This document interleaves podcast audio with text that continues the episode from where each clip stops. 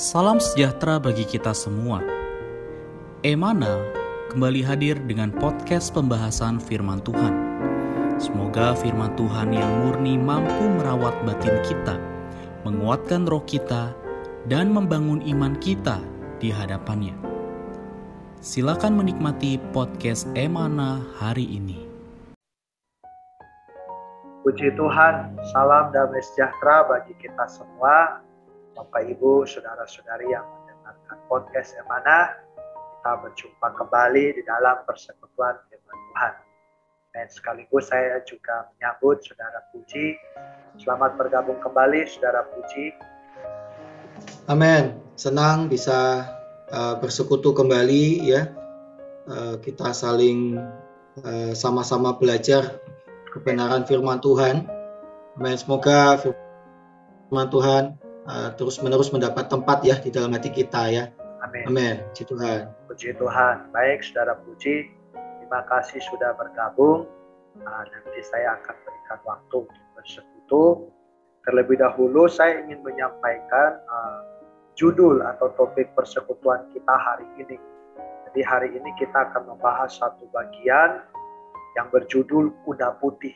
Ya, judul persekutuan kita adalah kuda putih yang diambil dari porsi pembacaan di dalam Wahyu pasal 6 ayat 1 sampai 17.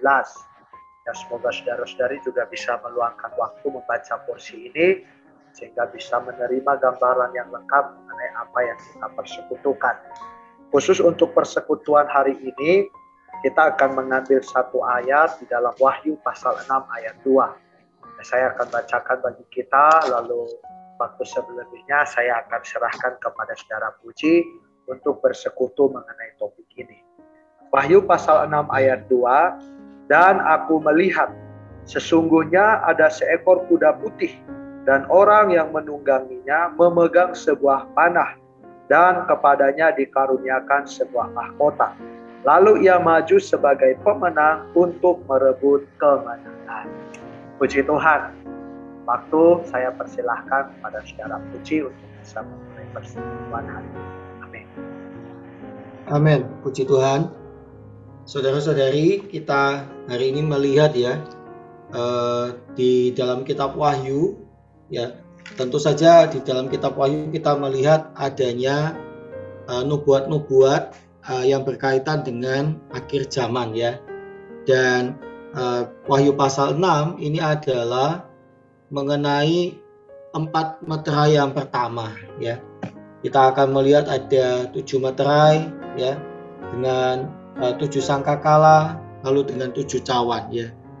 Nah ini adalah keempat meterai yang pertama. Keempat meterai yang pertama ini bukan berbicara mengenai sesuatu yang akan datang, tetapi adalah sesuatu yang saat ini sedang terjadi ya. Uh, jadi ketika uh, mulai dari kebangkitan kenaikan Kristus ya sampai kepada kesimpulan zaman kasih karunia ya zaman gereja ini uh, keempat meterai ini uh, akan terjadi ya dan akan terus terjadi. Nah, lalu kemudian ada meterai kelima, meterai keenam, ada meterai ketujuh, ada tujuh lagi sangkakala, ada tujuh cawan. Nah, saudari, apa saja yang menjadi empat meterai? Apa saja yang sedang terjadi ya pada zaman ini yang menyatakan bahwa kita memang benar-benar uh, ada pada masa penutupan ya dari zaman kasih karunia atau kita sebut juga zaman gereja. Yang pertama adalah tadi kita melihat di dalam ayat yang kita baca uh, yaitu di Wahyu pasal 6 ayat 2 ya. Di sana ada kuda putih. Sebenarnya kalau kita baca lebih lanjut ada uh, keempat kuda yang mewakili keempat materai. Jadi uh, materai ini berdasarkan warna ya dari kudanya ya dari keempat kuda ini ya. Yang pertama adalah kuda putih, yang kedua kuda merah, yang ketiga uh, kuda hitam, yang keempat adalah kuda hijau kuning ya. Atau di dalam terjemahan lain itu adalah kuda abu-abu ya. Uh, bisa disebut juga adalah kuda abu-abu. Karena bahasa Inggrisnya memang mengatakan uh, ini adalah pale ya. Pale itu artinya pucat ya. Nah, pucat atau abu-abu ya. Baik saudara-saudari. Uh, mari kita dengan cepat saja melihat apa uh, arti ya atau makna dari keempat uh, kuda dan penunggangnya ini ya. Baik yang pertama adalah kuda putih. Nah di kuda ini ya dikatakan di sana bahwa uh, kuda putih ini uh, orang yang menungganginya itu memegang sebuah panah ya. Nah panah di sini uh, terjemahan lainnya juga adalah busur ya atau bahasa Inggrisnya itu adalah bow ya busur. Jadi bukan anak panahnya tetapi busur panahnya. Nah, gimanakah anak panahnya ya? Nah, kalau dia hanya memegang busur tanpa memegang anak panah, ini menunjukkan apa? Anak panahnya itu sudah dilepaskan. Haleluya. Apakah yang dilepaskan? Nah, mari kita baca terlebih dulu sampai akhir. Di sana juga dia dikaruniakan sebuah mahkota. Lalu ia maju sebagai pemenang untuk merebut kemenangan. Ya. Nah, eh, mahkota eh, di sini menandakan dia itu eh, menang ya dan mendapat uh, upah ya. Nah, sama juga ditegaskan lagi di akhir ayat ini yaitu merebut kemenangan. Jadi uh, seolah-olah begini, kuda putih ini sudah menang karena dia sudah mendapat mahkota. Tetapi dia juga merebut kemenangan. Artinya apa? Saat itu dia ada di dalam kemenangan dan dia akan tetap menang. Bahkan sampai akhir dia akan tetap menang. Amin. Uh, di sini kita melihat bahwa kuda putih ini mengacu kepada Injil ya, mengacu kepada Injil yang uh, dilambangkan oleh warna putih. Putih itu melambangkan bersih, murni, adil, dan diperkenan. Nah, kita tahu bahwa di dalam kita memberitakan Injil kita juga perlu uh, memiliki karakteristik ini ya. Injil kita perlu adalah Injil yang bersih, Injil yang murni, Injil yang adil, dan Injil yang berkenan di hadapan Allah maupun manusia. Uh, lalu yang kedua adalah uh, kuda merah ya. Nah di sini dengan jelas dikatakan kuda merah ini adalah dia mengambil damai sejahtera. Lalu di sini ada kata kunci lagi saling membunuh di ayat yang keempat. Ini mengacu kepada penumpahan darah uh, yang Eh, kita mengertinya adalah dalam peperangan ya. Ya karena di sana tidak ada damai sejahtera, di sana ada pembunuhan. Ya. Lalu ada juga uh, alat perang yang dilambangkan dengan pedang. Baik, yang selanjutnya adalah kuda hitam. Ya, kuda hitam di sini memegang sebuah timbangan ya. Dan apa yang ditimbang itu adalah gandum dan jelai. Uh, kita tahu bahwa gandum itu uh, lebih mahal ya daripada jelai. Nah, jelai itu yang lebih murah. Nah, di sini dikatakan secupak gandum sedinar dan tiga cupak jelai sedinar. Nah, ini juga dikatakan ini kita sudah tahu ya mana yang lebih mahal, mana yang lebih murah. Gandum lebih mahal, perbandingannya uh, satu banding tiga ya. Uh, artinya ini melambangkan apa? kelangkaan eh, bahan makanan saat itu. Sedinar itu bukan uang yang kecil ya. Sedinar itu adalah upah dari eh, eh, apa? Upah dari seorang pekerja selama satu hari. Menurut Matius pasal 20 ayat 2. Satu hari orang bekerja diupahi satu dinar ya. Nah, kalau dia satu hari cuma mendapatkan uh, secupak gandum itu berarti apa? Berarti makanan saat itu itu sangat mahal dan sangat sulit didapat. Ini melambangkan kelaparan. Lalu yang terakhir adalah hijau kuning, di sana ada maut, dan kerajaan maut mengikutinya. Lalu di sini ada kata kuncinya adalah sampar ya. Ada sampar ini adalah menyatakan uh, bencana. Ini juga menyatakan uh, penyakit ya. Nah, kita tahu bahwa kita saat ini juga mengalami pandemi. Artinya apa, saudara-saudari? Artinya semua ini sedang terjadi ya. Uh, Injil, peperangan, kelaparan, dan bencana itu saat ini sedang terjadi. Nah, tetapi haleluya. Amin. Kita harus mengikuti yang mana ini ya?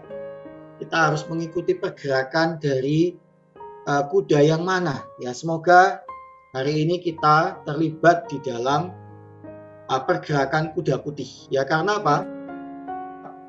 Kuda putih dan penunggangnya ini sudah mendapatkan mahkota, artinya dia sudah menang Lalu dia juga berjalan merebut kemenangan, artinya ke depan dia juga akan menang.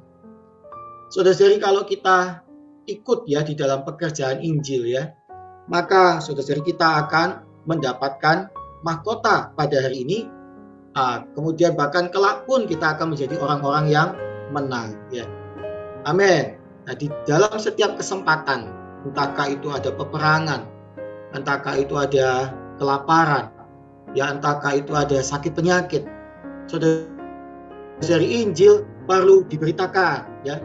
Karena ya memang orang-orang di dalam peperangan uh, apa kelaparan sakit penyakit bencana mereka pasti memerlukan bantuan ya. Tetapi saudara sebenarnya ya bantuan terbaik ya yang juga kita bisa berikan kepada orang-orang ini adalah Injil ya. Makanan ya perlu itu menyelamatkan mereka pada hari itu, pada bulan itu. Tetapi kalau kita memberitakan Injil, haleluya, itu menyelamatkan mereka sampai kekal, ya. Oh, saudara-saudari, kita perlu siap ya memberitakan Injil di dalam uh, suasana apa pun ya, di dalam keadaan apa pun, saudara-saudari. Amin. Seperti yang dikatakan di dalam 2 Timotius pasal 4 ayat 2. Sana dikatakan berfirmanlah uh, beritakanlah firman siap sedialah baik atau tidak baik waktunya. Nyatakanlah apa yang salah, tegurlah dan nasihatilah dengan segala kesabaran dan penganiayaan. Puji Tuhan, saudara-saudari, mari kita menjadi orang yang bersiap sedia ya, memberitakan Injil ya. Situasi apa pun, memang kita perlu memberikan bantuan materi. Sangat baik ya. Tetapi amin. Uh, kita juga perlu siap ya di dalam keadaan saat itu kita memberitakan Injil. Uh, ayat ini juga berkorelasi dengan Matius pasal 24 ya ayat yang ke-14 di ayat-ayat sebelumnya dikatakan persis sekali keadaan yang terjadi di Wahyu pasal 6 yaitu akan ada deru perang ya bangsa bangkit melawan bangsa, kerajaan melawan kerajaan, adanya gempa bumi, ya kan, akan uh, kita akan diserahkan, ya dan dibunuh dan dibenci. Uh, tetapi apa di ayat 24 diberikan suatu kesimpulan yaitu apa? Dan Injil, uh, maaf di pasal 24 ayat 14 di sini dikatakan dan Injil kerajaan ini akan diberitakan di seluruh dunia menjadi kesaksian bagi semua bangsa. Sesudah itu barulah tiba kesudahan. Jadi sekalipun hal-hal itu terjadi, oh, tetapi apa? Injil ya bisa diberitakan di seluruh dunia ya.